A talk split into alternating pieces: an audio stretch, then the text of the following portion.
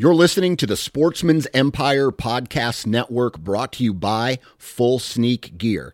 Check out their entire lineup at fullsneakgear.com. Also, be sure to check out our entire stable of podcasts at sportsmansempire.com.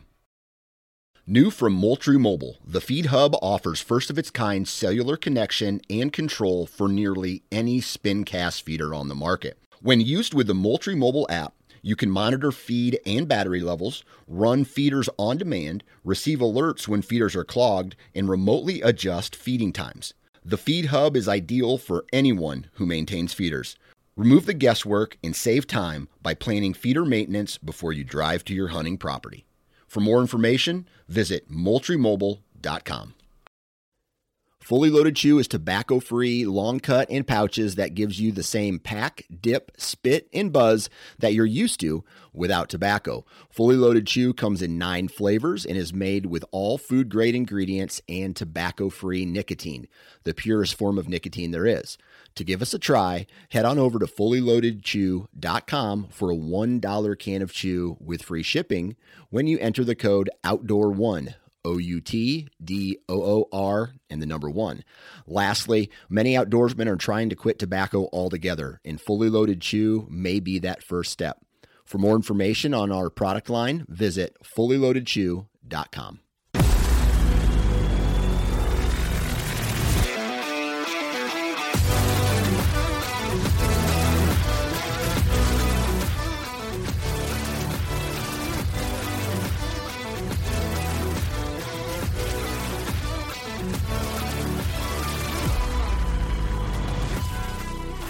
Welcome to the Missouri Woods and Water Podcast with your hosts, Nate Thomas and Michael Winstead.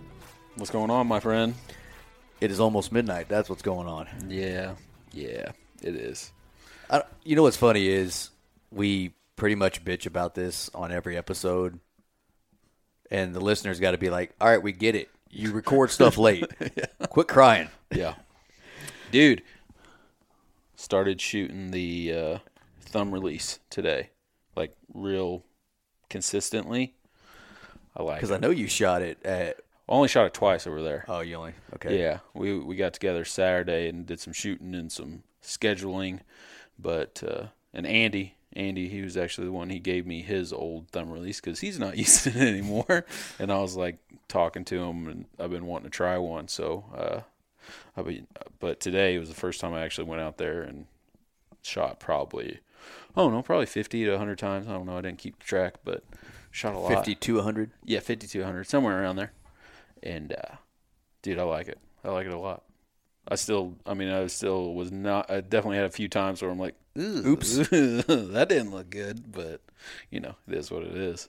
So, Yeah, and we uh we shot like you were saying Saturday together, all of us. Um, we kind of have a elk meeting and talk about what we're going to do. And this year's a little different for all of us because Russell and uh, Brandon drew New Mexico, so they're not going to be with us. And so we're kind of trying to decide what we're going to do. The rest of us, unlucky bastards that didn't draw Right. New Mexico, um, and and then usually we we shoot our bows and we had some fun, but dude, so this is the latest I've ever started shooting. right. I've usually way before June. Mm-hmm. I've I've started shooting just by myself at home a lot of times, and by the time we get together, I'm I'm feeling good, Right. dude. It you forget a lot. Like it's amazing how foreign it feels after a couple months of not shooting. Yeah. I mean, I shot. and you you know it comes back pretty quick, but you're like, holy hell, I missed that by Def- three def- inches. Yeah, definitely rusty. Yeah, I shot a handful of times before Saturday, but not not consistently. But yeah, I was definitely feeling feeling off a little bit. But Yeah. By the end of the night, I felt a lot better. Uh, I mean, I don't think any of us shot bad, which is nice No. for having some rust on us. But you know, going back to that show we had with Greg about practice. Yeah. This is why you start shooting your stuff now or Mm-hmm. before now, and not picking your bow up on September 10th Right. and throwing three arrows downrange and then wondering why you missed that deer. uh, when we talked about that mental game of bow hunting a few weeks ago with him. You know, this the stuff that we experienced on Saturday is exactly why. Yeah, yeah, exactly. So, but to get into the show uh, today, we had somebody come on to do a Tales of the Chase, and it was, he actually approached us about it, and we had we were like, hey, why not? Yeah, let's So, have some fun. His yeah. name uh, Tanner Staffy, um, an, a local, another Missouri boy, lives Yeah. in the Bootheel, as as far south in the Bootheel as you can basically get. That's where Tanner lives, Mm-hmm. and uh, you know Tanner's a, a decently new bow hunter. I think he started bow hunting in 2018. 17, 18, I think it was. Yeah, something like that. No, he started bow hunting in 2018. Uh, he killed a buck with uh, his rifle in 17. Maybe that was it. But uh, so he's a decently new bow hunter. Talks about his experiences in 2018, and the actual the tales of the chase portion of it is a buck he harvested in 2019 uh, with his bow, first buck with his bow, um, and he kind of goes through all that. Does a real good job of talking about what he's learned. Uh, honestly, did some smart things for being a new bow hunter, quote unquote. That um, you know has really, really probably helped him uh, kill that guy. Plus, he had to work, and that probably helped him too. Yeah. Because I agree, he probably would have been out there. And we all do that. Oh, you yeah. know, when it comes to whenever you first get that, you know, that passion for it, and you just want to be out there as much as you physically can. Yep. And a lot of times that's not a good thing. You know, usually that backfires. It's a good thing for you, but you don't realize you're Right. Just You're burning. toast in that area. Yeah, you're just leaving your scent. You're kicking up deer, and you know, I mean, unless you're just some perfect hunter, you know, you're messing stuff up. Right. And uh, so, but it, it ended up working out for him, and like like you said, he does he does makes a lot of smart moves, and uh, you know, he was able to uh, you know have success. Yeah. So it's a good show. Um, before we get into it, we've got a few sponsors we need to shout out today. Uh, first one we're gonna we have is Alps Outdoors. Uh, as everybody knows, we talk about them being another Missouri-based company that uh, we are uh, partnered with. Um, so if you're looking, you know, I would say now's the time to start doing stuff. Uh, Yeah. looking for some packs, you know, any type of uh, gear. I think they're they're starting to get caught up finally. Yeah, the stocks things. stocks are finally starting to get replenished. Yeah, so check them out at alpsbrands.com. Uh, and, uh, you know, I actually got a new pack from them the other day, I like that one too. and I'm going to use it for coyote and deer hunting. yeah, Uh, and I got my coyote set up on it right now, actually. It's the Alps Outdoors Pursuit pack, I think. And um, I got my tripod in it, and I got my little stool that I'm going to use. Um, kind of ready to go, and I think it's going to work real good for coyote hunting. And uh, I'm sure I know it'll work good for, for deer hunting, so I'm excited about that. yeah. No, Because I did like- not have a good coyote set up before. No, you didn't. You were kind of struggling, and I had to like carry your You crap. had to carry my you had to carry my chair. Uh, I'm I'm glad you upgraded it. Yeah. So- So, uh, oh, you had to carry my crap in your Alps pack. yeah, yeah, in my pack. Yeah. So uh, so there's Alps, and then our, our second partner for today's episode is Huntworth. Huntworth Gear. Um, they're also starting to kind of really gear up their inventory, I think, too. Mm-hmm. But um, they sell some really uh, affordable, high quality stuff. So camouflage. yeah, yeah, we really enjoy it. Uh, we like their patterns. We we like the way it fits, and I like the way it feels in my body. Yeah, it feels really good on the body. But no, uh, if you guys are you know looking for new camo this year, maybe go check them out. You know, if you're on a budget or something like that. I mean, you're getting budget prices, but you're getting you know excellent gear. So uh, if you do want to save 15%, um, what it, it's Code M, MWW15. Yep, and that'll save you 15%. So With and yeah. and I wonder if you can because they also run a deal if you spend over a 100, you get free shipping. So I wonder if you can double that up. Probably. I would assume so. I don't see why not. So, you know, save fifteen percent plus get free shipping. That's, that's 15 minutes can save you 15%. on well, I usually spend more than fifteen minutes looking at what kind of gear I want to buy. But It's a Geico commercial. I understand that it just wasn't very good. It, I, I, I said it exactly how it goes. I understand that you said that and exactly how it went. I just said it just wasn't a good joke. I wasn't trying to be a joke. Andy's not here. It's not a dad joke. Uh, You know, I actually followed a dad joke Facebook page. So now you're just every once in a while scrolling through and, I just followed it and just start laughing. So I, I might try to try to slip one in, but I don't think it's going to go well. Uh, Andy is the dad joke guy. No, he's definitely better at it than Yeah, us. yeah, dude. Last week's show, he slipped that in just like so nonchalantly. I didn't even know it was coming. I'm excited for it. I because I wasn't there last. You haven't week. heard it yet, yeah. Yeah, so I haven't heard it. I don't even know what's coming. It's it's coming. So But all right, uh, without wasting too much more time, let's get into our show with Tanner Staffy, Tales of the Chase. This is the Missouri Woods and Water podcast.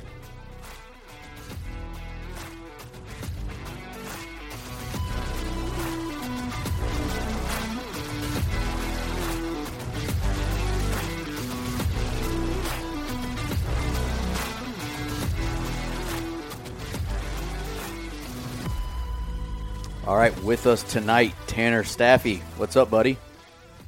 How's it going, man? It's going. Hey, you want to do a clock check real quick for Tanner? clock check. 10 11. It's 10 11 at night. We're starting an episode with Tanner. So we are burning, bur- we're going to be burning the midnight oil by the end of this. Yeah, of a little later than what we normally do. Yeah, it was going to be a late start anyway, and then I was 30 minutes late. So, Tanner, thank you for coming on.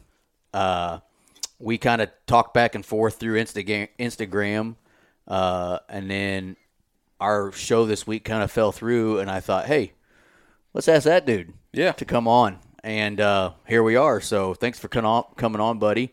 Um, before we get into the show, why don't you uh, introduce yourself right quick? Tell everybody where you're from, and uh, I pr- I didn't prep you on this, so you're on the spot. But tell us what one of your favorite things about the outdoors in Missouri is.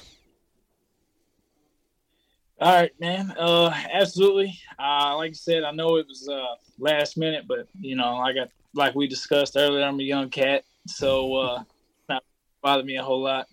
But uh, like you said, my name is Tanner Staffy. I'm a uh, fellow Missourian, like you guys, but uh, I'm located in the very east uh, point of Missouri, uh, the Bootheel, so to speak. And uh, man, the I would say what gets me about Missouri is uh man the challenge right? Everybody bashes uh that i know bashes missouri for being a uh, highly uh hunter populated state. A lot of pressure. Um i like the fact that uh you know it's challenging. I i think uh when you add a mix of pressure in you know that that just makes you have to increase your knowledge of uh, of deer for one, and uh, you know, lay of the land. Because not only are you looking for deer, but you're looking for a way around people. So I would say a challenge, man. I like the challenge. Yeah, yeah, that's it. Uh, First time we've heard that answer. no, that- that's I a like good that answer. one. That was Yeah. a good one. Yeah. And for the people that might not have heard it, I think he cut out a little bit. Uh, Tanner lives down in, in basically 50 miles north of Arkansas in, in the Bootheel. So he's, you know, he's probably the most southeastern guest we've had. Um, we actually talked to a fella. Uh, I was on a podcast called the, and if you haven't heard of this guy, you need to listen to him. It's called the Bootheel Hunting Camp Podcast, and they are out of somewhere around Cape, I think. Um, but he was the most southern at one point in time that I talked to in, in Missouri. So you, I think you got that one beat. But what Yeah, is? uh, got- I don't know that. I know I've been down close to you, but what's the uh, what's what's the lay of the land down there where you are? Uh, dude, it is flat, That's completely, what I thought. completely flat. Uh, you, like I said, you get up around the uh, the Cape region, you're going to start running into uh, rolling rolling hills. Um, still a lot of ag land, but down here, man, it is just ag fields for as long as you can see. Um, just completely flat. Um, yeah, it, it's uh, it's a little different. And, and it, is a lot of them ag fields cotton fields? Yes. That's what I thought. I remember Uh, when I was down there. Yeah. Right. Got uh, it's a big one is is cotton, cotton, corn, beans. Um, yeah, a lot of cotton around around where I live. Yeah. When you think of Missouri and farming, you don't think of cotton. No, down I, in, I definitely don't. down in the southeast part of the state, you know, when I when I'm down there traveling for work, you know, around Sikeston, you start seeing it, and then a lot of times I'll take 60 all the way from Sikeston across the southern part of the state if I'm going back to Springfield, and you start seeing them down there uh, in the southeastern part of the state. So yeah, cool. it's you know it's it's interesting because the first time I was down there, I'm like, what in the hell is that? You know, and I'm like, oh, you know what? That's white. I bet that's cotton. uh, so and you would uh you would be really surprised how many people live in Missouri and have never seen cotton. I agree. Uh, yeah. We get yeah, we get that a lot. I mean, especially if you venture anywhere north of St. Louis or anything like that, it, it's uh it's a rarity. Yeah, it is. Um, okay, so today's show is going to be a Tales of the Chase episode. What's cool about Tanner's story is Tanner just really started bow hunting in 2018. So we're going to go through Tanner's uh, experiences, and we're going to get into a buck that he was able to harvest in 2019, and you know how it all came together for him.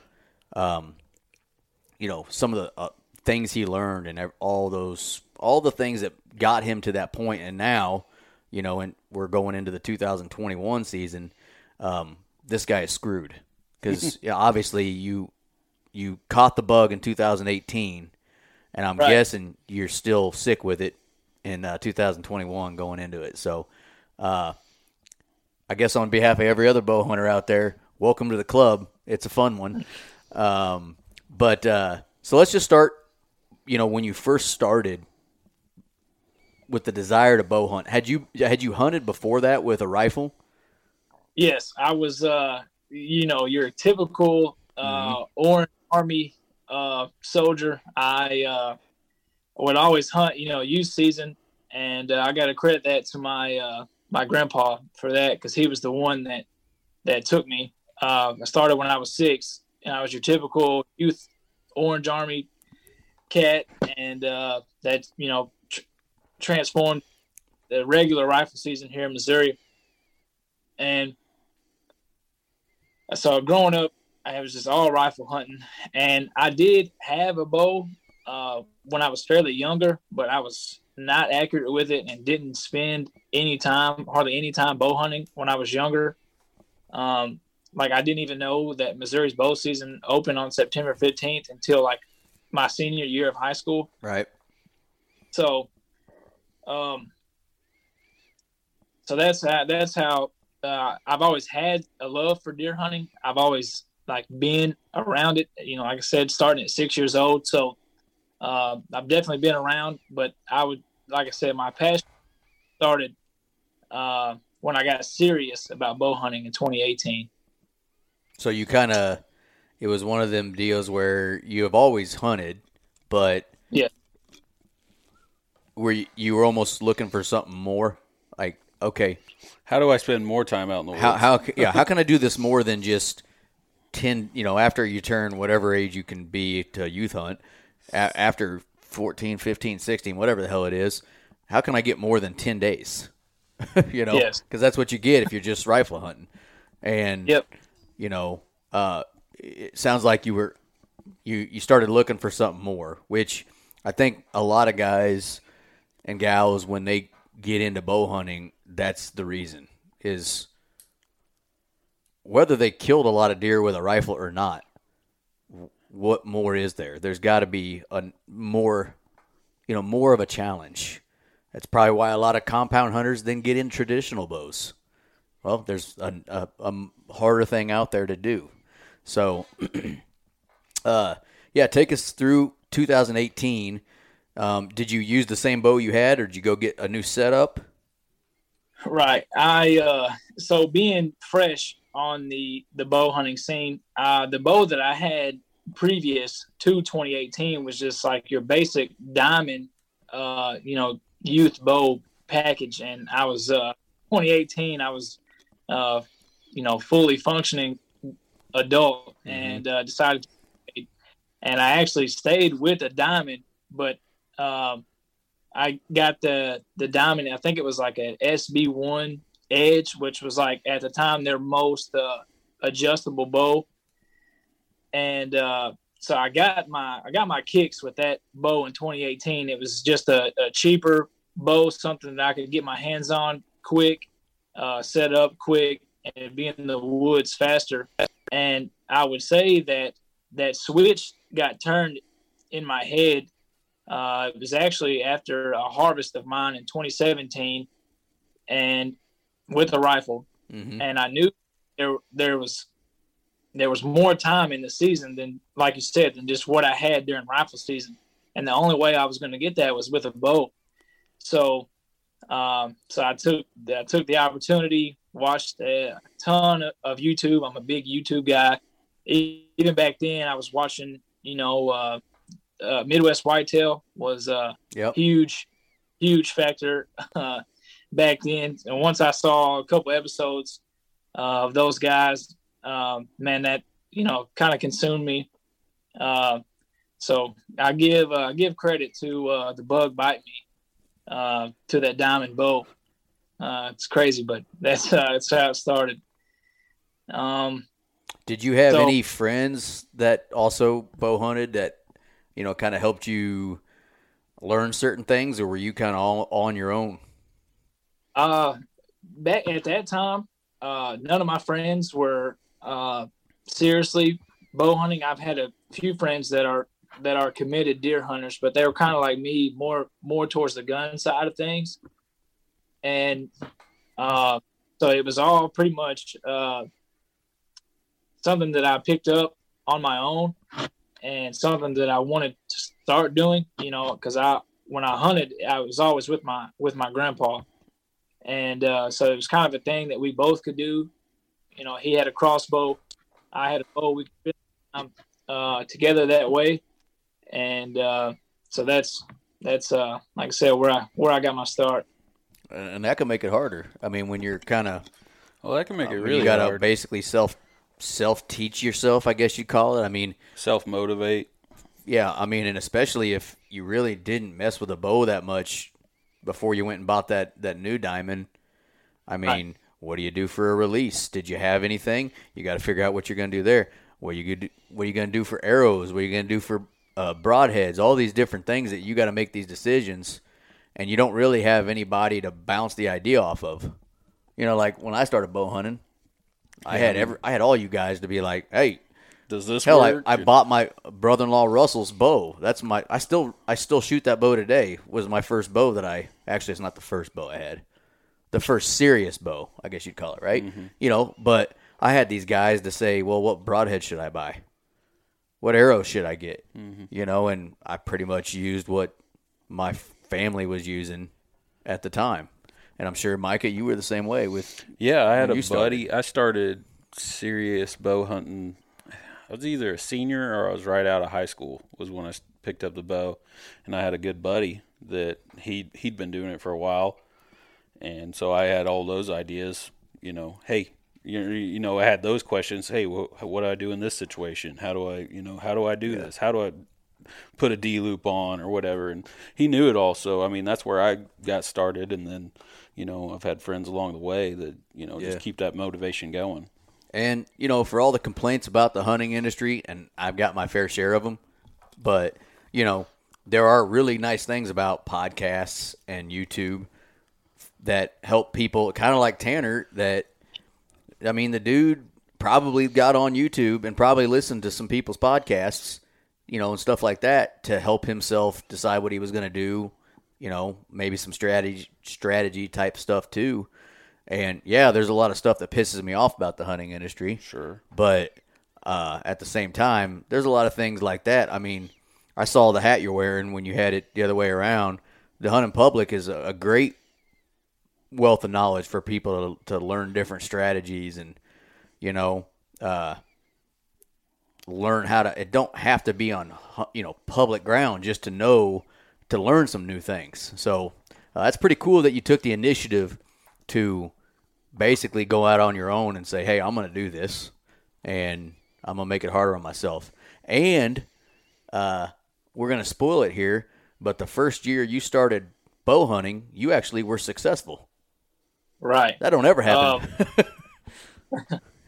Um, so, like like I said, I credit uh, credit a lot of YouTube to uh, my my hunting approach, and I definitely think that, uh, especially for new hunters, man, that's really you know uh, why I enjoy talking to you guys, man, is because I think uh, there's a lot of newcomers uh, in the industry that uh, that need that need guidance, so to speak, and um, you know it's definitely out there. It's definitely a whole lot easier for somebody to come into uh, the industry now and be, uh, you know, be able to take the right steps towards success.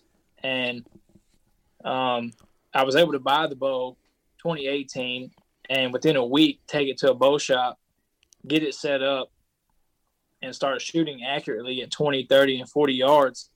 Um, just after a couple sessions with the with the bow shop uh, mechanic, and um, yeah, so um, I would say uh, that is rare. Definitely, I know it was rare to hunt uh, seriously with a bow, and to make the 2018 highlight even better, I actually killed on opening day of 2018. September So, first time- fifteenth. Yes, the Dang. opening the opening day of 2018 bow season, I was able to harvest my first doe uh, with a bow, and that was uh, that was it. That was uh, what made me uh, uh, just fall in love with it even more. Until after you got done with shooting her and you realized it was hundred effing degrees. Hot as balls out. yeah. But no, that's awesome, man. Yeah. Yeah, congratulations on that. And I, I know I'm sure your heart was about ready to beat out of your chest. Yeah, I wasn't uh, the. I guess it. I mean, it was your typical typical doe harvest story.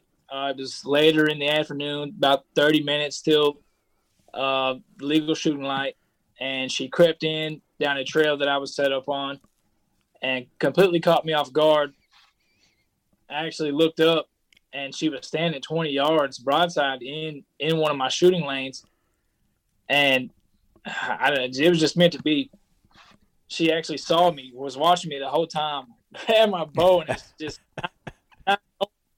I'm sitting here like making eye contact, and I'm grabbing my bow while while she's looking at me, and she started to turn, and and I I'm sure she was getting ready to run, and she actually turned around, did a did a 180, and was heading back the direction she came in. And I was able to draw back, stop her, send one through her. I watched the arrow uh, just just land land perfectly, and I heard her crash. And uh, man, it was uh, I, I don't know, man. I, I think I think I'll be chasing that for a long time. Yep. Right. No feeling like it. That's for sure. Mm-hmm. Uh, that's why we chase it. Not, and I'm sure you probably hunted more than that the rest of the, the 2018 season with your bow. So, Right. you know, you got, you killed her. Um, did you have anything else happen in 2018 that helped you learn, uh, that, that helped you going into 2019 that you, uh, I mean, did you have any encounters that you screwed up? Uh, you know, you feel like, ah, I should have done this or should have done that that helped you moving forward? Okay. Um so this book in particular that I was able to capitalize on in 2019. Um so after after the doe harvest I seriously started um I already had trail cameras out. Um and at the time I'm still I, this property in particular that I've been hunting. I've actually been hunting since I was 6 Mm-hmm. uh, say it's a permission farm. We hunt on it based you know, fully based on uh, permission. It was a good friend of my grandpa's, and he allowed us to hunt it. And uh, it's all it is is it's just rolling rolling hills and cattle pasture.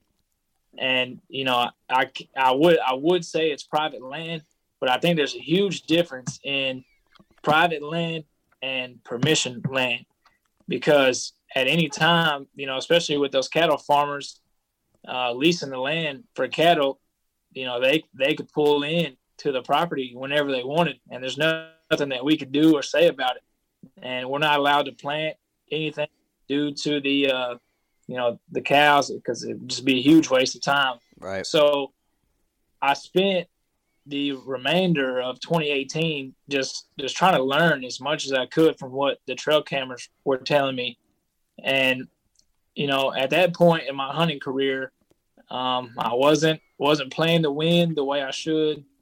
I was uh, most of my pictures were at night, and mainly because every chance I had to hunt, I was diving into spots that I was getting pictures of bucks, and uh, you know, I was just like I said, just the inexperience. I think is what cost me um, on a few opportunities, but I had one trail camera picture of the deer that I later killed in 2019, and I had two encounters with him um, in the stand. Um, one of them was your typical uh, mid-November rut hunt, and I just caught a glimpse of him chasing a doe.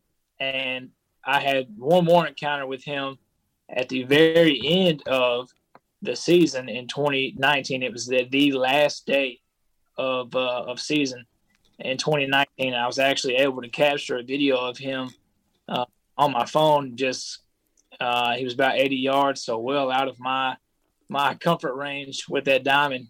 And um, so I, season ended, and I knew that the bug had, the bug had bit me, and I uh, was knew that I was going to have to make a switch if I wanted to get even more serious um, about bow hunting. And I have a buddy of mine who, um, which I you know, tip my hat to him as well. He's a huge, huge bow hunter, has been a mentor to me since I started seriously bow hunting and he is one of those guys that upgrades uh, every every. And so oh, you, you got you got a Russell too. Yeah. yeah. Except uh, my Russell's name is is Josh, and uh, he's a cool cat. But um, so he upgrades bows every year, and Mathews' flagship bow from 2018 was their Triax.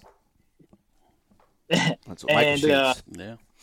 Right. So, uh, so coming into 2019, the the um, he Josh actually reached out to me and asked if I was interested in um, buying his Triax, and uh, of course I was like, man, I don't really know if I'll have like the funds necessary to make it. Um, and this is you know just this type of dude he is he was like man you tell you tell me what you can pay me each month on the bow and we'll just work something out. So i was like i was like dude are you, i was like are you kidding? Like you're being for real? And he was like yeah. So he was asking $1200 for the bow and he i was able to just make payments monthly and, until I, I paid it off. And uh I ended up getting the bow in in late July, I believe. And once so once you switch from a diamond to a, a Mathews, it was just it was just insane. Uh, I started shooting that bow, had it set up, and just uh, just fell in love with uh, with bow hunting even more. I I I actually um, sometimes I regret getting rid of that Triax, but uh, it was a great bow. Oh, you you've already gotten rid of it since then, huh?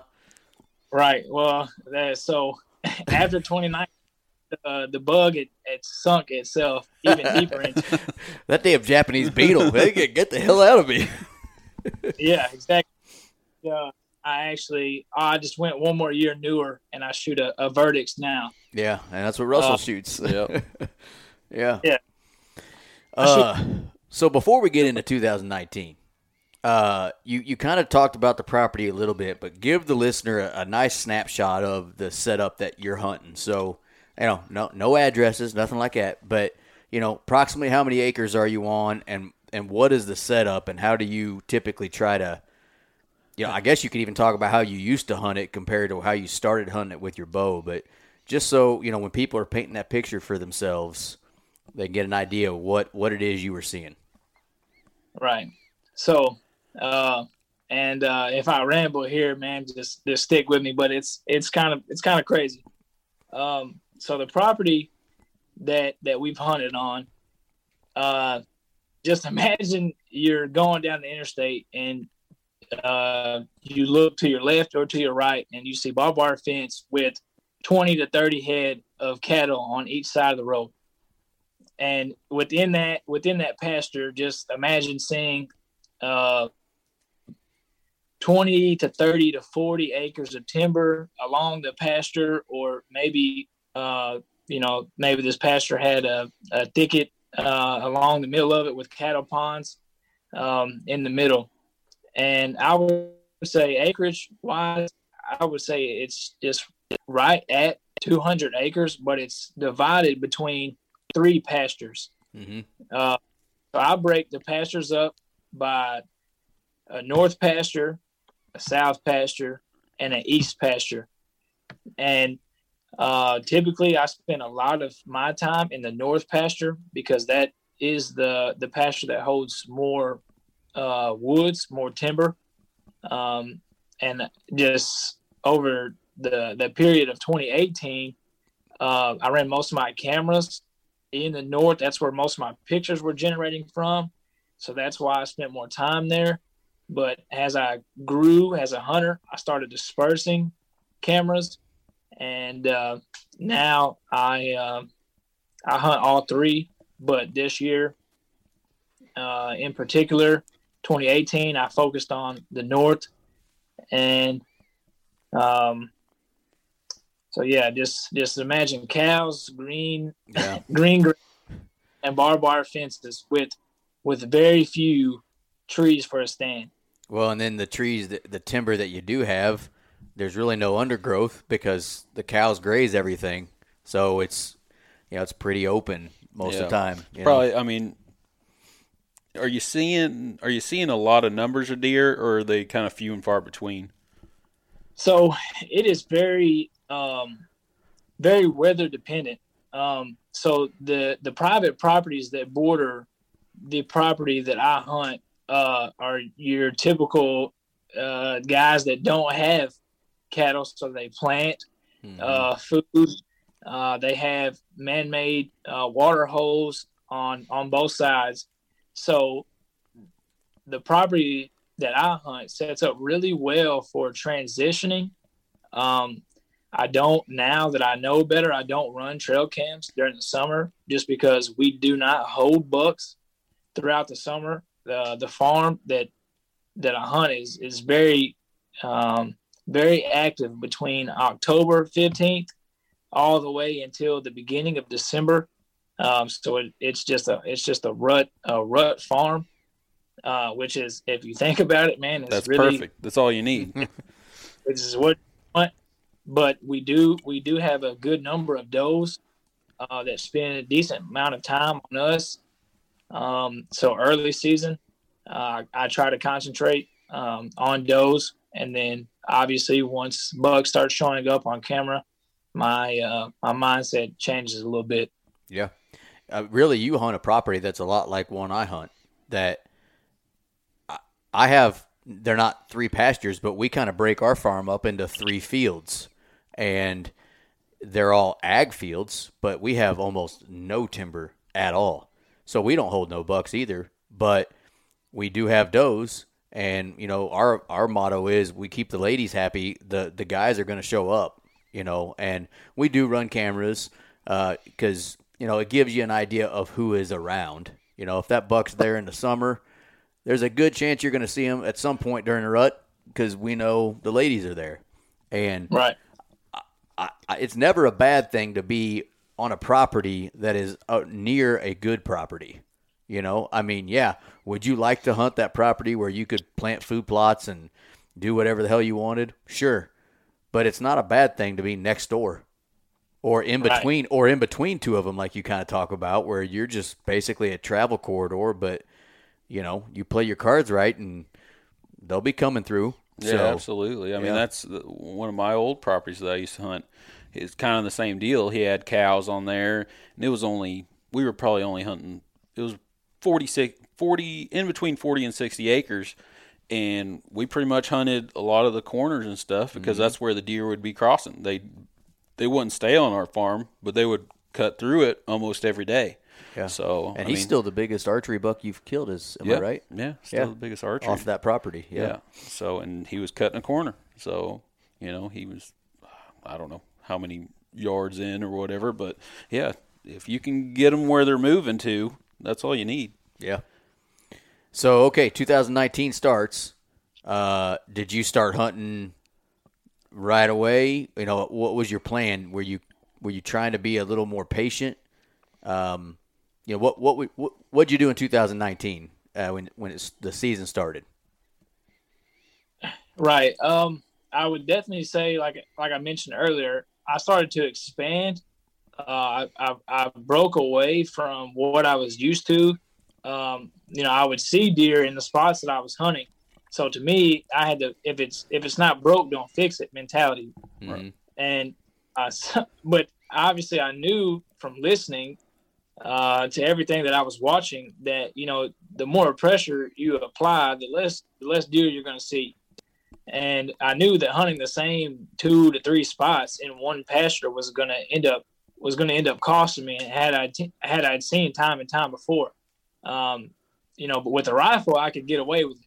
Right. Um, but now I knew that I was not going to be able to.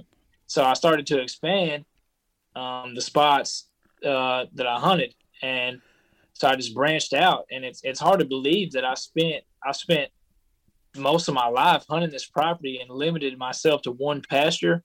Um, but I started to branch out, and I started running trail cams in the south in 2019, which was the first time that we had ever ran trail cameras in the South. And it, it's mainly because it is all pasture, so to speak. There is hardly any timber on the pasture, but it, it borders two great properties. Um, actually, one is a hunting club, No. And the is owned by a uh, elderly man who does not hunt. His property is just thick, gnarly. Uh, it is a great looking piece to hunt, and uh, he just doesn't hunt. And so I was finally just got got smart and started running trail cams. And one place that I ran a trail camera, so I would say probably in August I started running trail cam just because in 2018 two bucks weren't showing up until uh, towards towards main the main part of hunting season. And so in 20, 2019, I put one camera up in between. It was a corner where the the two private properties connected with our permission farm, and it makes the fence makes an exact corner. There's the smallest section of timber uh, that connects the two. I had the trail camera set up. Just it's just your typical, uh, just typical bottleneck pinch, like between the two properties. The deer didn't go around the fence because there was an open pasture on the other side that the guys from the hunting club were hunting uh, heavily. And so the deer felt comfortable coming through that pinch because it had never been hunted before. Yeah. Um, so I just grew. I would say that's definitely how I grew as a hunter was uh, capitalizing on on just just getting out of my comfort zone. Um, so I started immediately picking up pictures of deer going into bow season, and I, there was a regular uh, regular doe family group using that trail camera, so I knew does were bedding close, and I figured that it was on the neighboring properties, of course, but I knew that during the rut, bucks would use this uh, funnel to go back and forth between the food that was on the hunting club's property and the thick bedding on the el- elderly man's property. Um, so it just set up perfect. I was able to sneak in probably late August, hang a set, and I backed out, left it alone until uh, till late September. I hunted there uh, a few times, uh, but all I was getting on camera were mainly does. Mm-hmm. I waited. Um, I, I left the spot alone for probably mm, two to three weeks. And when I went back after the two to three week break, I checked the trail cam, and the deer that I harvested was the very first picture on there. And Well, that's the a good first- start to the card pull. Yeah, that's always nice. Yeah. yeah. And uh, and and in years past, anytime I pull a card, it's just nighttime pictures, raccoons, does. You know, you're just just didn't. I just really didn't know where to place my cameras at, but I had it down to a science this year, uh, and so the very first picture was this deer, and he was before he busted off. Um, his uh, left side brow tine. I would say he was probably your typical 125, 1 130 class eight pointer, and you know was it's got me excited. Um, I had killed one deer, um, sort of that size, but he was a six pointer, just a huge six pointer. hmm Uh, so I had never killed anything bigger than a six pointer. So when I saw this picture, I was like, man, that's you know, if I see that deer, I'm, I'm going to shoot him. And uh, even though I think uh, he might have been just maybe three and a half, but I knew once I saw the picture that he was the same deer that I encountered the year before. And so once I saw him, I was like, man, that's that's that buck. And uh, so that that kind of lit the fire. Um, I probably hunted that stand one time, one time too many. Um, but um, the first encounter I had with him that year um, was a was a mid mid October cold front. Um, I'm not sure if you guys remember this one in particular in 2019, but the cold front lasted for like four or five days in mid October. 2019. Trying to I've. I've slept since then. I don't know, man. trying to remember what year I killed Basket Case. Was that 19 or 18? 18. Was it 18? Okay. Yeah, I, yeah, I don't remember, but yeah, I'll believe you. Well, just the, the the cards played out right, and uh, I'll never never forget this weekend. And it, the the cold front actually came through on a weekend that I had off from work, and uh, I, it still goes down as one of the best uh, deer hunting weekends that I've ever had. Um, because to me, when I when I go out on this permission farm in particular, you know, if I'm able to see uh, multiple deer within one sit, I consider it uh, a success just because um, of the cows, uh, the lack of food, and just the neighboring properties being so much better for these deer. Yeah. Um, so I would say that the, the weekend that I'm talking about, um, I think within two days I saw uh, upwards of 20 deer in two days, um, which was it was groundbreaking uh, to me because I had never seen that much activity, and the encounter that I had with this buck, it was Saturday afternoon. I was hunting over this bottleneck. Uh, in particular, I knew there shouldn't be any rut activity uh, yet, just because we're in mid-October. Um, but I remember leaning uh, up against the tree and watching two does come down uh, this bottleneck, and they stopped. And I remember them locking their ears, looking straight forward, and I'm watching them, and I'm like, man, something, something's up. And sun's setting. Uh, it's already, you know, pretty cool out. I was like, man, this, this just conditions are perfect. I was just enjoying the, uh, know, just just taking in the scenery pretty much. And I happened to hear, just barely hear, like a twig, like kind of break. I mean, we've all we've all been there. Mm-hmm. I was like, man, what, 99 what are they times out of 100, it's a freaking squirrel. yeah, exactly. Well, well, sometimes you just get that that gut feeling. You hear you hear this one step in particular, like, man, they're looking at you know, or it's it's got to be something other than a squirrel. And I just happened to look look to my left, and uh, sure enough, this buck is walking down my shooting lane at 20 yards. He slipped in on me, wasn't wasn't paying attention, and slipped in on me, and he was actually grunting at these does uh, in mid October and was kind of like harassing them, uh, pushing them around. And the uh, the of shooting light came and they're just out in front of me, um, probably 20, 25 yards. And it's it's it's gray light, I can't really see what they're doing, but I knew that it was that that deer because I saw him before light faded, and I probably sat in the stand a good 45 minutes after it got completely dark and just listened to him bump these does around and was grunting the whole time. It was uh, it was insane. It was probably one of the first times that I that I had heard that uh, or experienced that, and uh, I didn't I didn't want to get down, but uh, Yeah. the uh, coyote started howling, and I knew it was time to get out of there. Yeah, I think it's a lot of what us, us bow hunters love is those close encounters. I mean, even if you you know you don't get to shoot something, you those close encounters are some of my favorite things. I got for two years straight now. I've got these.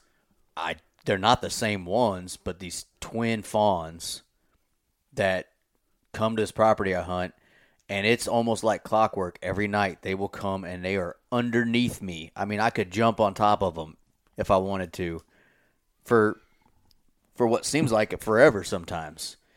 And you know, it, it's it's you get to be with them. I guess sometimes when you're when you're a bow hunter, you you sometimes even when you're not killing, you're right there with them, and you learn a lot about them by being there.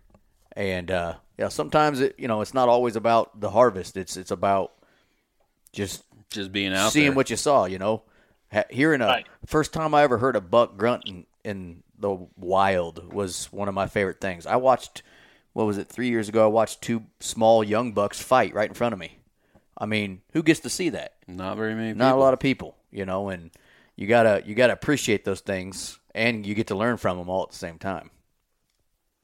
Right. I um so I took took that night and I still had the next day to hunt and I tried I tried my luck and uh, the wind actually switched the next morning. Uh, I slid back to that same spot and I should have known better.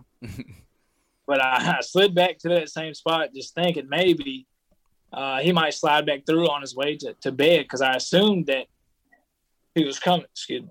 Um, I, I assumed that he was bedding on the elderly man's property since it was so thick. It just made a ton of sense. That's the direction that he came from. Um, so I was like, uh, maybe maybe I'll catch him going back to bed. And of course, wasn't the case. And I ended up seeing like two or three uh, younger bucks that morning that were, you know, taking that that bottleneck. So I knew it was a good spot. And I spent uh, my work schedule at that time was a little weird.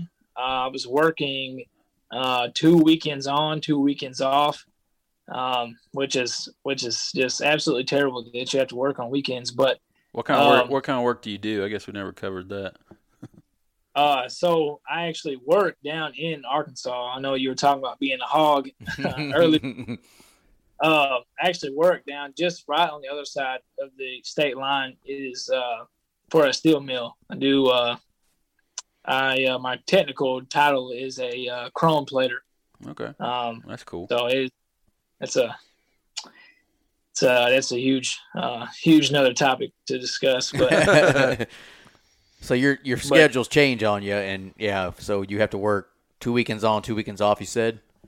yes, so at at, at that time uh, in 2019, I was working two weekends on, two weekends off, and that weekend in particular was my second weekend off. So I was going to have to work the next two, but that would mean I was off the first two weekends in November.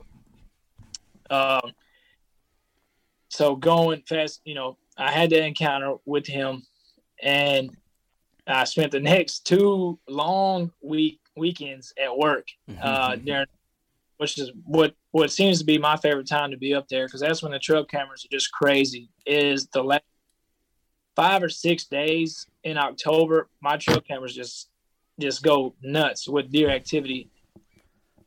Uh, and then it, it translates into the first week of November. So I spent the next two weekends at work and it just absolutely was dying to get back.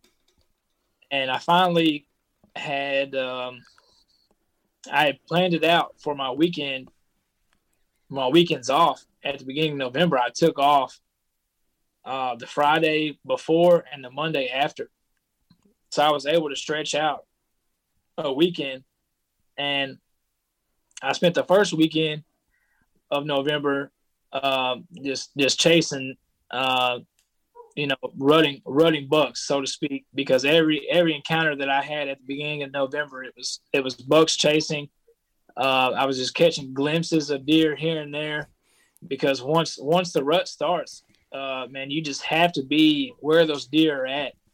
Um, or where they come through in order to get lucky because you know not holding bucks throughout the summer and not uh, for sure knowing where your does are bedding at, um, it's it's really hard. You mainly just have to guess, uh, you know, pick a spot and play the wind, uh, and go with it. So I spent that first weekend off, um, just kind of just just being out there, and um, didn't have a whole lot of action that first weekend off, but the next following weekend that I was off, I was able to take off uh, on that Friday, and this is where the story uh, gets uh, gets kind of wild. But I was able to take off that Friday uh, of the second week in November, so it would have been uh, November eighth, Friday, November eighth. Um, I slid up to the farm. Uh, I actually slept in that morning, which I don't know why I did, but uh, I slept in that morning, uh, grabbed all my gear, headed up there. It's about it's about an hour and fifteen minute drive from where I live to the okay. to the farm. Um, so I slid up there, got up there in enough time to hunt Friday afternoon, and I was in what I call the North Pasture, uh, which is where I was uh, getting pictures of of other bigger deer than the deer that I ended up killing. Um, so I wasn't really after the eight pointer. It was really one of those things that if I saw him, I was going to shoot him. But I was after a, uh, probably like a 150 mainframe 10 pointer and just a massive, uh, massive deer, biggest deer that I had on trail camera uh, ever up there. And um, so that Friday uh, of November 8th, um, it's it's early. It's probably three thirty. I'd only been in the stand for maybe thirty minutes, and uh, it's another live and learn moment. Um, uh, in one spot in particular, it's closer to a an ag field, a, a private ag field on the very northern end of our property, and it's just a, a perfect funnel once again. Uh, it's in between uh, a private pasture and a private uh, section of timber, and on the northern end, uh, it was a cut cornfield. Um, so I'm hunting this this transition, and I'm standing up in my stand, uh, my on my phone, just leaned up against a tree, not paying any attention, and once again, leaf crunches. I look up, and that main frame ten is at 30 yards, just staring at me, and it was I knew as soon as I saw him that I completely was was done. And I, he put his head down and, and, continued to walk towards me. And I was like, "There's no way!" I know he saw me, so I slid my slid my phone back into my chest pocket, and I had one window that he was going to walk through, and I had ranged a tree behind that window at 25 yards and I had a single pin. It was a black gold uh, single pin slider. Mm-hmm. Uh, so uh, I arranged that tree at 25 yards, but uh, he was standing in front of the tree, obviously. So I grabbed my bow. He walks through that window. I was able to turn my dial to 25 yards, and I'm I'm 15 foot off the ground. And not knowing any better, I I aimed at him with my, you know, after turning the dial 25 yards, and I shot over his back. And shot over his back. I watched, just watched the arrow sail right over his back. And he, you know, he didn't really know what was going on, uh, but he knew where the shot came from. He kept his eyes on me for a good, um, probably Felt, a good minute. or Felt like an Felt hour. Like an hour and a half. Yeah, yeah. So he kept his eyes on me, and I was just I humiliated, and uh, I ended up he finally worked his way off. He blew and got out of there. Uh, I remember grabbing my hat, like I, I, threw it on, like threw it out of the stand, like I was just pissed. And, uh, I was, you know, I, I, shot all summer long after getting that Triax, like was confident, and I did not factor in the fact that I'm 15 foot in the air. He was probably only 22 yards. I should have just used, kept it on my, kept it on 20 and let it let it rip. And uh, I just completely goofed on the biggest deer that I'd ever shot at. Uh, to that point. So I remember texting my grandparents because, um, you know, they were up there with me. And I remember texting both of them, and I was like, "I'm done. Like, I'm coming in, and it, it's only like 3:30. It's early. I was like, I'm coming in. Like, did you mean like done with life at that moment? like, did your grandparents have to worry about you? Because I know no, I'd probably been like, "Nope, I'm out. Just gonna jump off this tree yeah, real quick. Jump out of this tree." yeah, well, I, I, was like, I'm done. I'm coming in. Like, I'm coming up. Like, you know, and uh, my grandma texted me back and asked me what happened, and I, I texted her the story, and she was like, "Well, you never know what what can happen. Like, just just sit tight, uh, you know, whatever." So I ended up sitting till dark. Never saw another thing. Um, had to do with the whole walk of shame, pick up my hat off the ground, and uh, I walked back to the truck and I uh, I just told them what happened, and uh, you know they kind of consoled me a little bit, told me to stay in there. But I mean, you know, we've all been there. It's very hard to overcome a miss. It's it's very hard, uh, especially being especially being new. Um, you know, I, I, obviously I thought I had it all figured out. Um, I had practiced that shot a million times, and when the opportunity presented itself, you know, I guess I guess it was my time to learn that lesson the hard way. Mm-hmm. Um, so, buddy, uh, I, I can't tell you. I bet I don't know numbers. It'd be interesting to do a study on this someday. But the amount of new bow hunters that the first buck they ever shot at, did they get it or not? Because yeah, first buck I ever shot at, I I never recovered him. I hit him and I thought he was dead, but I never we never found him. And so there's me, there's you. I don't know, Micah. Do you ever do you remember your first buck you ever shot at? I had my eyes closed. I remember that, but I got him. so you got lucky him. as hell. yeah, I got lucky. That's what happened. You know, I mean, you know, you can't be. There's there's plenty of people out there that remember that first buck they ever shot at. Yeah. That they don't have hanging on their wall. I can promise you. So, I mean, it it, it, it happens. That's that's called learning. Yeah, is what that's called. Um, so so the next next morning rolls by, and like just the the inexperienced me, uh, I go back to that stand uh, once again, just hoping that he pushes a doe through that area. Um, I sat there till about 9 30, 10 o'clock. Of course, didn't happen. And uh, so, fast forward to Saturday evening, um, I was back in the stand, the south stand that I encountered uh, the eight pointer uh, in a, a, few weeks before, and dude, I had uh, uh just just an absolute goose egg. Uh, zero deer out of that stand Saturday evening, coming off a miss. Uh, spent that whole day Saturday beating myself up. And Tanner was in a dark place. Yeah. Yeah. the, the all the trail cameras were were showing that that that that the property was hot. Uh, and the south uh, stand, the the camera location was was just right at the beginning of that bottleneck, probably 80 yards away from my set. And uh, dude, I had a ton of pictures of bucks just in and in that bottleneck in daylight, uh, middle of the day, just cruising uh, throughout all hours of the night. And that eight pointer was showing up. He was the most consistent buck on that camera. And I knew I was like, man, that that's the buck. That's he's just the I guess he was the dominant buck in that area and he was just most consistent on camera. And after that Saturday evening hunt, after not encountering anything, after the trail cameras were telling me that deer were in the area, I was just down and out. I, I could have I'm pretty sure I did flip a coin uh, when I got back uh, Saturday night to, to, to decide where I was going to hunt the next morning.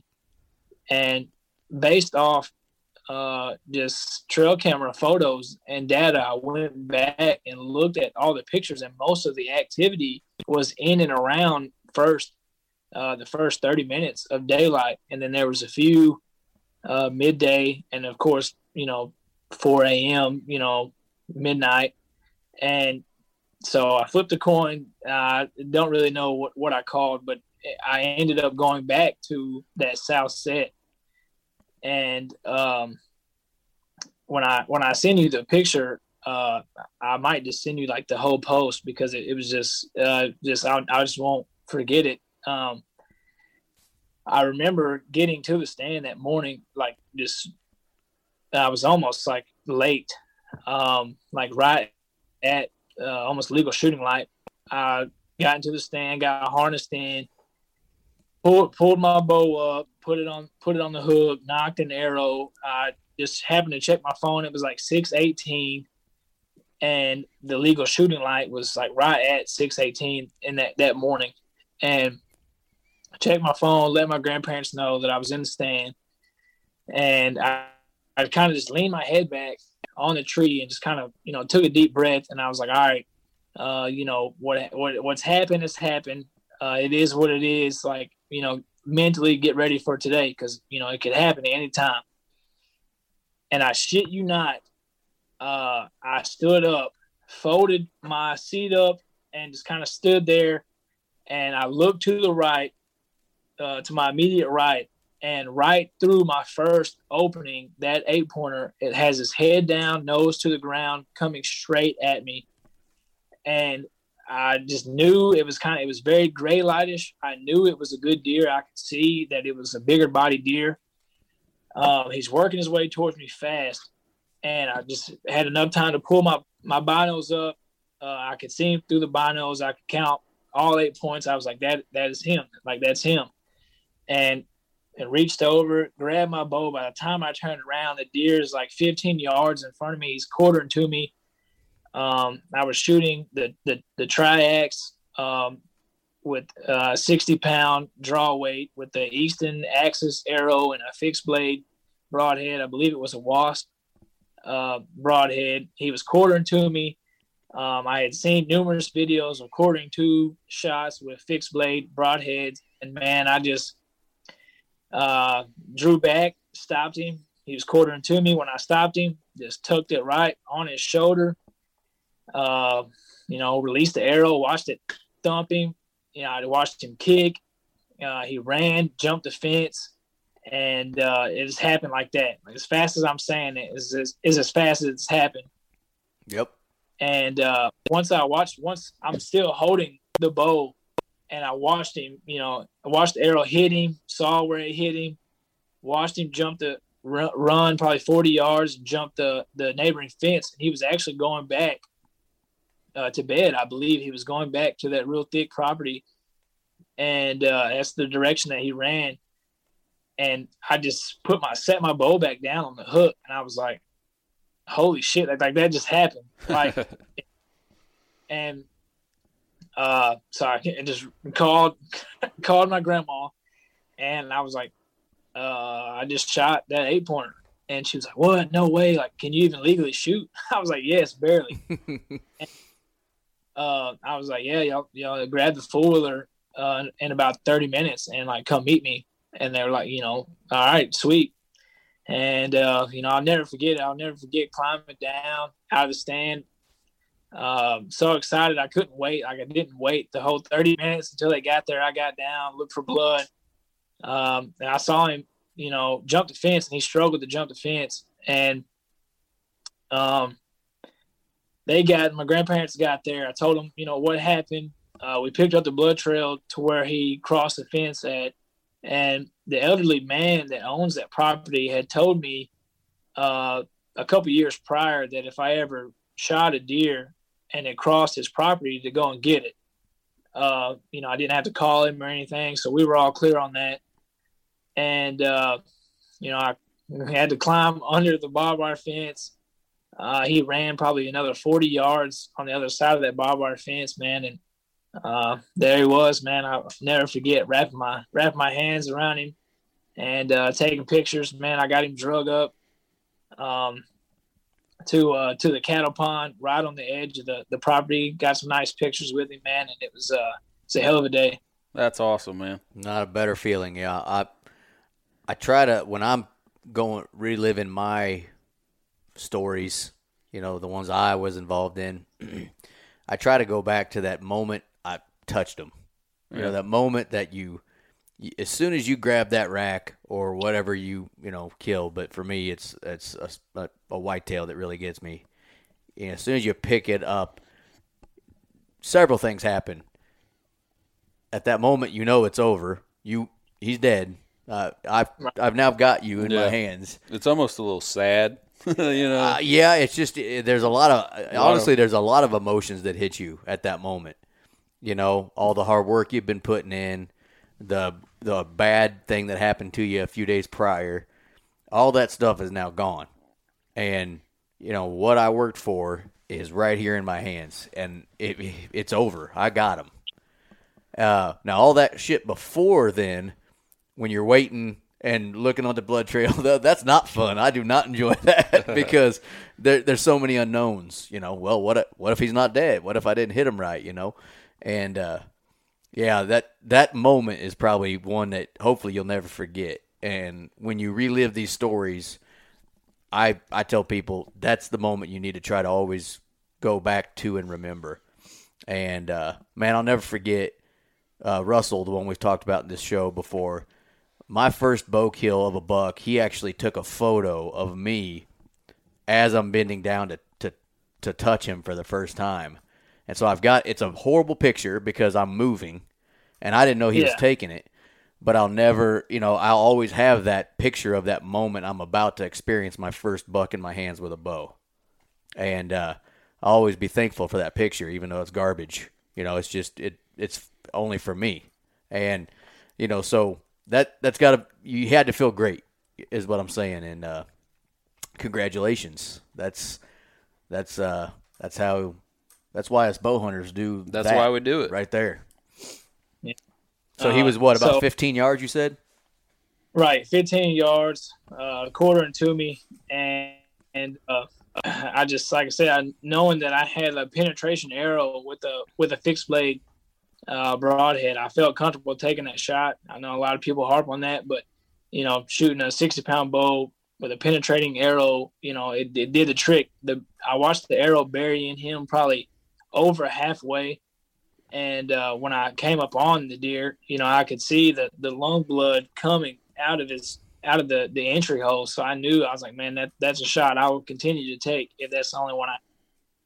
And um, yeah, I just uh, like I said that that moment, you know, when you walk up to the deer and like put your hands on him, like you know, the shot only takes seconds, but what you know what it what it took for me to get there is is the overwhelming feeling and um that I think that deer was the one that definitely did me in. Um, because since since that that kill, um, I've I've just head I mean just head over heels for uh for that that feeling again Yeah. and And you'll kill. But- uh, you're you're young. You're in your early 20s, right? I mean, you'll. Right. I promise you, you will kill many more bucks in your bow hunting career or life. And uh, at least for me, you know, my first bow kill, uh, I think he was 128 inches or something like that. That'll be my favorite deer forever, probably. I mean, you know, they all have really cool stories, one way or another, you know. But I mean, there, it, there's never one that kind of beats that first one. And uh, so, yeah, you're always going to remember that, and and to be able to. And the cool, the other cool thing about the first time you touch them is you start seeing all the details about them that you don't really notice on trail camera photos, and even seeing them in person. You know, you get to see all the cool little features on their rack, on their their body. You know, just cool stuff about them that is really fun. So, congratulations, man. That's that's a terrific story, and you you put some some things in here that a lot of seasoned hunters throughout this this episode a lot of seasoned hunters don't even do a good job of. Mm-hmm. You talked about reading other hunters, that property next to you, the hunting club, and then the old man, um, the elderly man that doesn't uh, hunt. There's a lot of people that don't do a good job of paying attention to what's going on around them. You know, if you got, you're surrounded by other hunters, pay attention to what they're doing. And Tanner did that right off the bat, and I guarantee you, he was he was capitalizing on what that hunting club had going on over there. Oh yeah. Um, because I guarantee you those deer are getting pushed around, and not not it's a bad thing. It's just how it is. There's other hunters, and that's really no different than a lot of people on public land do. You walk in and there's a dude sitting here. Use that to your advantage. You know, not not oh that today's over. No, it's just another opportunity to be somewhere else. That's that's the way you got to look at it. So, and then another thing you mentioned was uh, reading those does body language when you saw him for the first time in, in real life. Uh, great great job there too. Reading body language on deer is is a great way to uh, kind of I don't know know something's up, like you were saying, and you you were right. Uh, so yeah, you're you're well on your way to being a uh, BA with that bow as far as that goes. I mean, hell, your first two freaking years bow hunting, you kill a doe and then a buck. So, uh, yeah, I think you're well ahead of a lot of people in their first Right. two damn years. I killed one my first year, and then I didn't kill one with my bow. It had to have been probably three or four more years till I, and then I I got a few does, and then Right. I didn't kill another buck. I think it was 2014. Yeah, 14 was when I went with Amy or whatever and got that one. So I mean, yeah, they're few and far between. Yeah, So yeah. So, man, congratulations. That was a great story. Uh, you told it well. Um, what was uh what was something before we kind of wrap this up? What was one of your? I mean, what was the biggest thing you learned from that experience with him, and uh, something you'll take with you moving forward and have probably used since then? Um, I would I would say, like I mentioned a few times, that you know the inexperience uh, side of things was you know applying more pressure when the deer weren't there. Um, I realized that uh, you know some spots just you know you just need rest. Um, you know trail cameras, uh, man, they're just uh, I don't know, they're just game changing, and effectively using trail cameras uh, definitely contribute contributed to my success. Um, so trail camera data um, definitely helped me grow in that situation. Um, you know, overcoming adversity. You know, we're all going to face it uh, at some point. So, man, just as long as you do your homework, uh, you know the deer in the area. You know, keep your pressure to a minimum, um, and you know when the shot comes, uh, execute. And uh, I've taken that. Uh, you know, just definitely it's molded me into the the hunter that I am now. And um, you know, what's what's really crazy about the story too is exactly a week later, uh, the following Sunday uh, was Missouri's uh, rifle season. Uh, it was the second day of Missouri's rifle season, and I killed my biggest buck to date out of the same stand seven days later, but it was with a gun. Um, Nice. and I can I can send you that picture too. I know when we messaged that uh, you said you preferred the the bow kill, but the the cameras, like I talked about, were were still showing that bucks were prevalent in the area, and uh, this buck in particular, I had never seen on any of my cameras. So it's definitely just a just a rut rut buck. mm-hmm. My biggest deer to date. It was actually a uh, 13 point non-typical deer. It's a pretty gnarly deer. I'll send you that picture as well. That's awesome. Awesome. You know, I mean, it's difficult for a brand new bow hunter to get the hell out of the woods. But Yeah, sometimes that's the best hunting you can do is not. not hunt. Because I mean, I'm telling you, and there, I did it. I did it for two years straight. We probably you know, all I do. just hunted my ass off, and then wondered why I never killed nothing.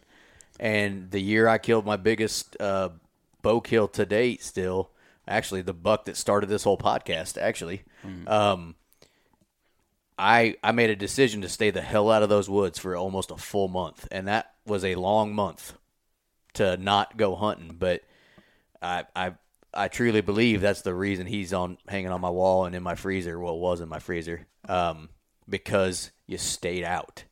And boy, that's got to be hard for a brand new bow hunter to go. Well, I guess I'll stay home. you know, not put pressure on him.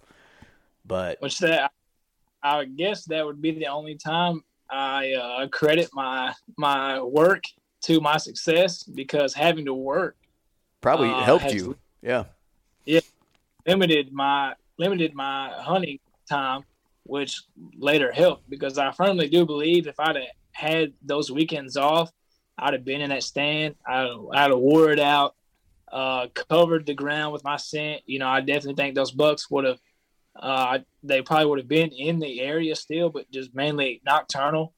Uh, most of the activity would be at night, so I, I will will give uh, my work schedule credit uh, on that. Um, and uh, I know that this story was from 2019, so you guys are probably wondering what the hell happened in 2020, and it's basically long story short, uh, trying to trying to film self film uh, your hunts and continue to grow as a hunter is very hard.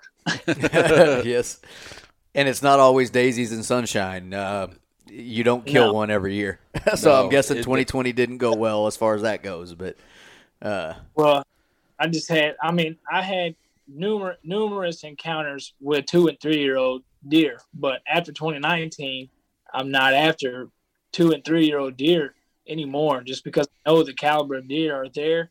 If I play my cards right, uh, you know, there's definitely deer on the property. Especially last year, I had um, pictures of deer that were well over 150 and uh, that's where my target was set at. I set my goal, my you know my standards to those deer, and uh, that's you know what it's going to take is maybe a year or two of not killing anything.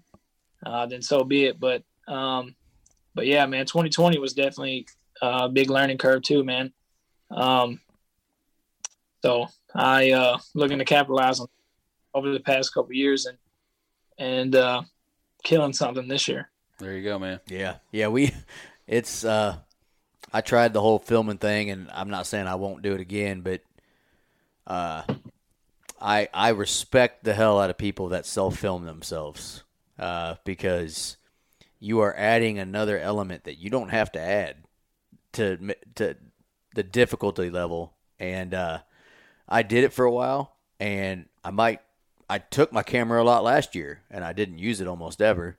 Um, so yeah, that that you're definitely adding something, but you know if you can catch it on film, uh, that would be really cool. I mean, you know that's just another memory for you. So uh, good luck on getting that done too in 2021. But um, yeah, man, we really appreciate you coming on. It was a, great story. Um, a lot of lot for people that can learn. You know, even if you've been hunting for decades, um, you can learn from the the guy that just started hunting. In fact, they're probably a lot more sponges, new hunters, than guys that have been hunting for 20 years. And uh, you know, somebody that's listening that's been hunting for a long time probably can learn from something from what you said tonight. So um, we appreciate your time. And uh, you got anything else for him, Micah? No, let's go. Tanner, you got anything? Ah man, I just wanna uh wanna thank you guys for uh having I know it's uh like you said, it's uh uh, it's late, but uh man, if you you guys ever uh need another late night late night call, man, you know where I'm at. Sounds good. Well, Awesome, we, man. We, We appreciate it, buddy. Yes, sir. All right. Thanks for joining us on that one. It was good Tales of the Chase, which we, you know, I haven't had we haven't had one of those for a while. I know, I know. I was thinking So about that. I was I, I enjoyed tonight's show. yeah, whenever this got brought up, uh, you know, through Instagram or whatever it was, I was like, man, yeah, that would be a good one. You know, because this time of year, you kind of question what you want to have on. You know, because obviously not really hunting much. This time on. of year when it's hot as it is outside, I question a lot of things. Yeah. Like life in general. well, you can't say too much about today because today was literally high of seventy five. Today was, yeah. but I get what you're saying. But when tomorrow it's 98, and Yeah. I'm, you know, what what's the term you keep saying? Sweating your balls hot off. As, hot as balls. yeah, hot as balls outside. yeah. But anyways, thank you, Tanner, for uh, coming on the show and uh, giving us that awesome story, man. You know, you did a great job uh, presenting it, and I really think you painted a good picture for us. Yeah, and I'll tag all these in the show release. But uh, like Tanner said in the show, he's uh, filming himself now, and they've got a YouTube channel uh, that they're that they're doing this, and it sounds like he's going to keep trying to film uh, this year. So everybody should go check it out. Uh, I'll, I'm going to check it out. Uh, I like watching stuff, especially if it's not long. You know, like a, an hour show, I am much more apt to watch a 10 minute. 10 minute show clip or whatever you call it compared to an hour long show because I got 10 minutes sometimes. Yeah. I mean, every morning when I sit on the throne. That, is that when you can take care of the. That's, that's Nathan time. That, that's Nathan time. I can watch whatever I want. I can do whatever the hell I want. Yeah. That's my that's my organization, my life start, you know. There you go. And my wife's like, "Why the hell are you in there for that long?" I'm busy. I watched two shows. so, All right. Well, hope everybody enjoyed that one and has a great day. yep. Have a good one. See ya.